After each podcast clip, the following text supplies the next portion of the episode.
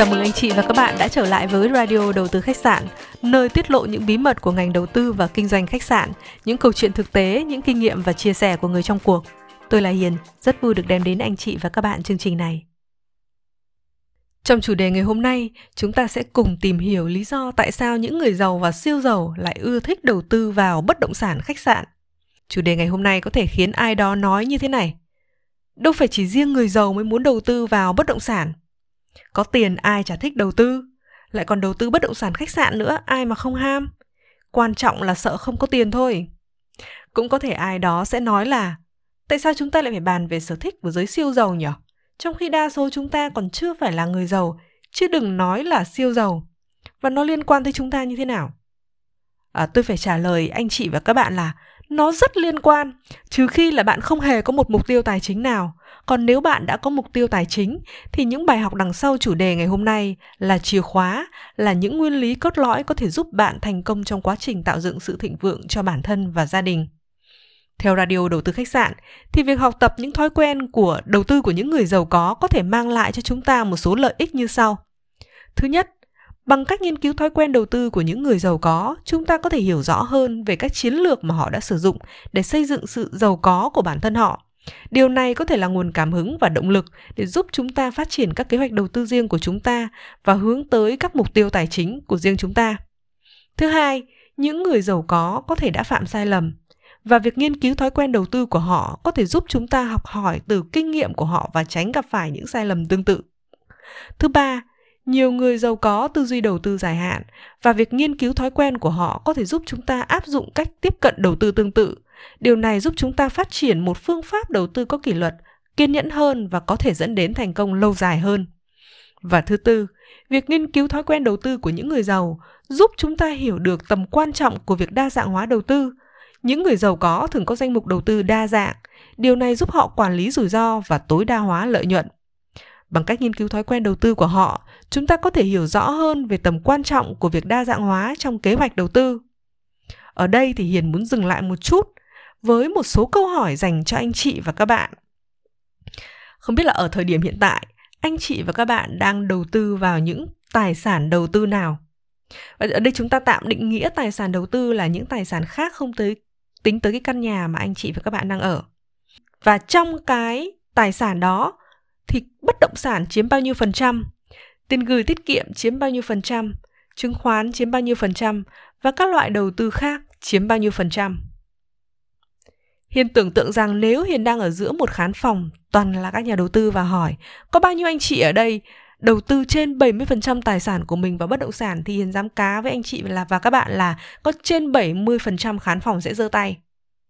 Nếu anh chị và các bạn là một trong số hơn 70% nhà đầu tư đó, thì con số Hiền sắp tiết lộ sau đây hẳn là sẽ khiến anh chị và các bạn rất ngạc nhiên và tò mò.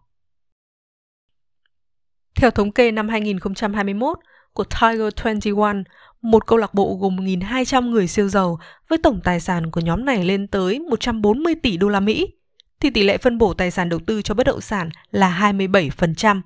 Anh chị và các bạn không nghe nhầm đâu ạ. 27% tài sản của những cái người siêu giàu này là bất động sản.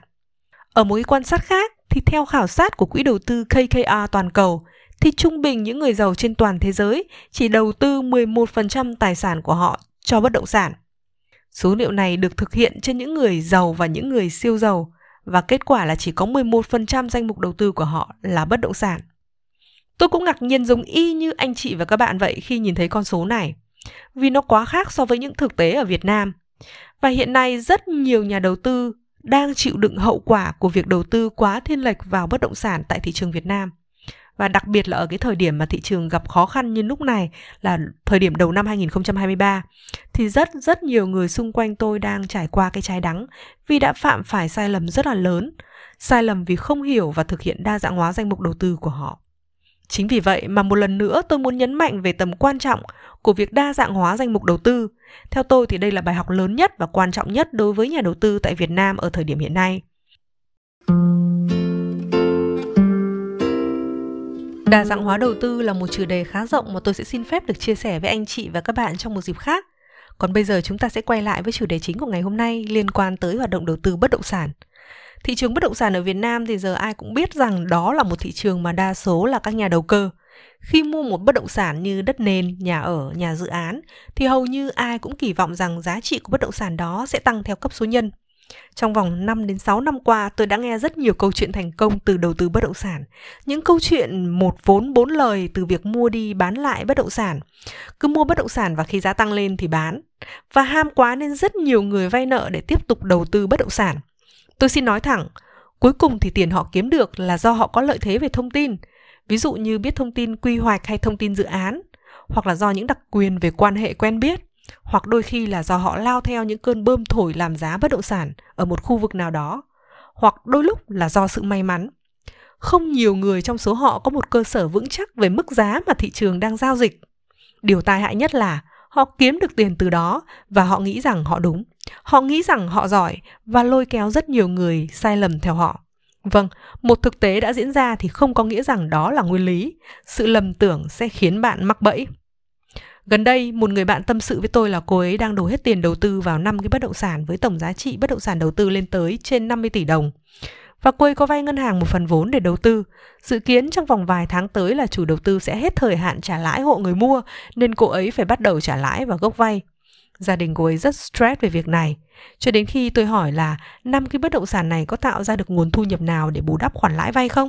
Thì nhận được câu trả lời là không có bất cứ nguồn thu nhập nào được tạo ra từ đây cả không có bất động sản nào mang lại dòng tiền mặt hết. Tôi nghĩ rằng đây là một câu, câu chuyện khá phổ biến ở Việt Nam. Chính vì vậy nên tôi muốn chia sẻ với anh chị và các bạn bài viết của một chuyên gia bất động sản ở Mỹ, chuyên gia Logan Freeman, với cái nội dung như sau. Dù bạn có nghe ai đó nói khác đi nữa, thì ngôi nhà của bạn không phải là một khoản đầu tư. Và vào một ngày nào đó khi bạn bán nó và thu được bất kỳ khoản tăng giá nào đi nữa thì ngôi nhà vẫn là một hố hút tiền, nó liên tục phát sinh chi phí bảo trì bảo dưỡng. Thêm nữa, bất cứ ngôi nhà mới nào mà bạn mua để thay thế cho căn nhà cũ cũng đều tăng giá. Đó là lý do nhà ở gia đình, nhà đất hay là nhà chung cư không hấp dẫn các nhà đầu tư hiểu biết bởi vì việc cho thuê những ngôi nhà dành cho gia đình sẽ không tạo ra được tính kinh tế theo quy mô. Và việc sửa chữa và chuyển nhượng ngôi nhà đang có xu hướng triệt tiêu của nhà đầu tư, một yếu tố thiết yếu để tạo ra sự giàu có, đó là yếu tố dòng tiền. Và đó chính là lý do tại sao mà các nhà đầu tư cực kỳ giàu có và hiểu biết chỉ bị hấp dẫn bởi những bất động sản thương mại. Giờ bạn thử nghĩ lại xem, bạn đã mất bao nhiêu tiền để sửa sang làm mới nội thất của một ngôi nhà cho thuê sau mỗi 2 đến 3 năm khi người thuê cũ chuyển đi. Và nó chiếm bao nhiêu phần trăm tiền thuê nhà mà bạn thu được trong 2 đến 3 năm đó?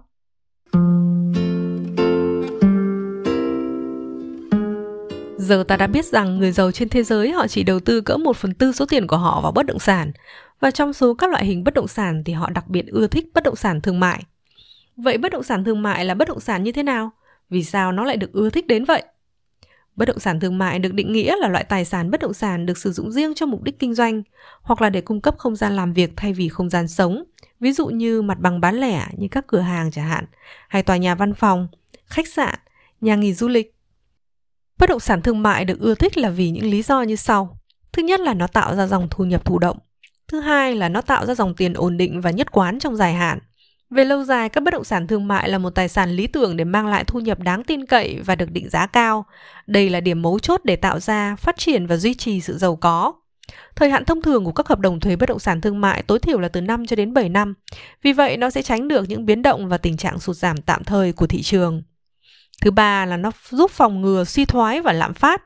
Các phân khúc thị trường bất động sản thương mại được bảo vệ khỏi lạm phát là bởi vì khi mà mặt bằng giá chung tăng thì chi phí thuê và giá đất nền cũng tăng theo mà không có sự sụt giảm nhu cầu do tính chất thiết yếu của các loại tài sản này.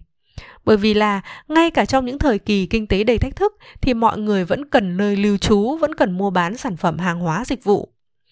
Thứ tư là lợi ích về thuế của các khoản đầu tư bất động sản thương mại. Ví dụ như lợi ích từ việc khấu trừ thuế hay khấu hao tài sản cố định. Khách sạn là một loại hình bất động sản thương mại, do vậy nó mang đầy đủ đặc tính mà tôi vừa đề cập ở bên trên. Cùng với những đặc tính của một bất động sản thương mại thì khách sạn cũng hấp dẫn bởi xu hướng phát triển mạnh mẽ của ngành du lịch và lữ hành trên toàn cầu. Hãy cùng nhau khám phá một số lý do chính cho việc lựa chọn đầu tư vào khách sạn của giới nhà giàu. Lý do thứ nhất, khách sạn là tài sản hữu hình. Một lý do khiến những người giàu có thích đầu tư vào khách sạn là vì chúng cung cấp một tài sản hữu hình mà họ có thể nhìn thấy và chạm vào. Không giống như các loại đầu tư khác như cổ phiếu hay trái phiếu, thì khách sạn là một tòa nhà vật chất có thể được tham quan và kiểm tra. Điều này mang lại cho nhà đầu tư cảm giác an toàn và kiểm soát tốt hơn khoản đầu tư của họ. Đặc điểm này cũng áp dụng cho các loại hình bất động sản thương mại khác ngoài khách sạn. Lý do thứ hai, khách sạn có tiềm năng lợi suất cao. Một lý do khác khiến cho những người giàu có chọn đầu tư vào khách sạn là nó có thể mang lại lợi nhuận cao. Cùng với sự quản lý tốt và vị trí phù hợp thì các khách sạn có thể tạo ra doanh thu và lợi nhuận đáng kể hấp dẫn các nhà đầu tư. Ngoài ra, các khách sạn có thể cung cấp nhiều nguồn doanh thu, chẳng hạn như doanh thu thuê phòng, doanh thu bán đồ ăn, thức uống cũng như doanh thu đặt phòng hội nghị, sự kiện vân vân. Điều này có thể làm tăng thêm lợi nhuận tiềm năng của một khách sạn. Nếu anh chị và các bạn quan tâm tìm hiểu hơn nữa về tiềm năng sinh lời của ngành khách sạn thì có thể xem lại tập gần đây nhất, tập 4. Ở tập đó tôi có trao đổi rất kỹ về mô hình kinh doanh và tiềm năng lợi nhuận của ngành khách sạn. Lý do thứ ba, khách sạn giúp đa dạng hóa danh mục đầu tư. Các cá nhân giàu có thường tìm cách đa dạng hóa danh mục đầu tư của họ để giảm rủi ro, đồng thời muốn gia tăng tính ổn định trong danh mục đầu tư của họ. Đầu tư vào khách sạn có thể là một cách hiệu quả để đạt được sự đa dạng hóa và tính ổn định này. Ngoài ra, các khách sạn có thể được đặt ở các khu vực hoặc các quốc gia khác nhau, nó mang đến sự đa dạng hóa hơn nữa giữa các khu vực địa lý. Và cuối cùng, lý do thứ tư, khách sạn là sở thích cá nhân của nhiều người. Cuối cùng, một số cá nhân giàu có có thể chọn đầu tư vào khách sạn vì sở thích cá nhân hoặc niềm đam mê đối với ngành. Nhiều người có những kỷ niệm đẹp khi ở trong khách sạn và họ đầu tư vào loại tài sản này vì họ cảm thấy nó mang lại những kết nối và hoài cổ. Ngoài ra, đầu tư vào khách sạn có thể mang đến một cơ hội tạo ra những trải nghiệm độc đáo và đáng nhớ cho khách hàng. Điều này có thể mang lại lợi ích cá nhân cho các nhà đầu tư. Nói tóm lại, có khá nhiều lý do khiến các cá nhân giàu có thích đầu tư vào khách sạn, bao gồm như tính chất hữu hình của tài sản, tiềm năng lợi nhuận, lợi ích đa dạng hóa đầu tư hay là những lợi ích mang tính rất là cá nhân. Khi mà ngành khách sạn tiếp tục phát triển và thích nghi với việc thay đổi sở thích của người tiêu dùng cùng với những tiến bộ của công nghệ, thì hoạt động đầu tư vào khách sạn tiếp tục là một lựa chọn hấp dẫn cho những người tìm cách phát triển và đa dạng hóa tài sản đầu tư của họ. Hy vọng rằng thông qua những thảo luận trong chương trình ngày hôm nay thì anh chị và các bạn có thể hiểu rõ được tầm quan trọng trong việc đa dạng hóa danh mục đầu tư và thông qua đó có một cái nhìn thấu đáo hơn về hoạt động đầu tư bất động sản thương mại, đặc biệt là bất động sản khách sạn. Cảm ơn anh chị và các bạn đã lắng nghe và ủng hộ Radio Đầu tư Khách sạn. Mọi ý kiến đóng góp cho chương trình vui lòng liên hệ qua email radio đầu tư khách sạn a gmail.com. Ngoài ra, để tìm hiểu thêm về hoạt động kinh doanh và đầu tư khách sạn, anh chị và các bạn có thể truy cập website đầu tư khách sạn.com, trang thông tin chính thức của chương trình Radio Đầu tư Khách sạn. Hẹn gặp lại anh chị và các bạn trong chương trình lần sau.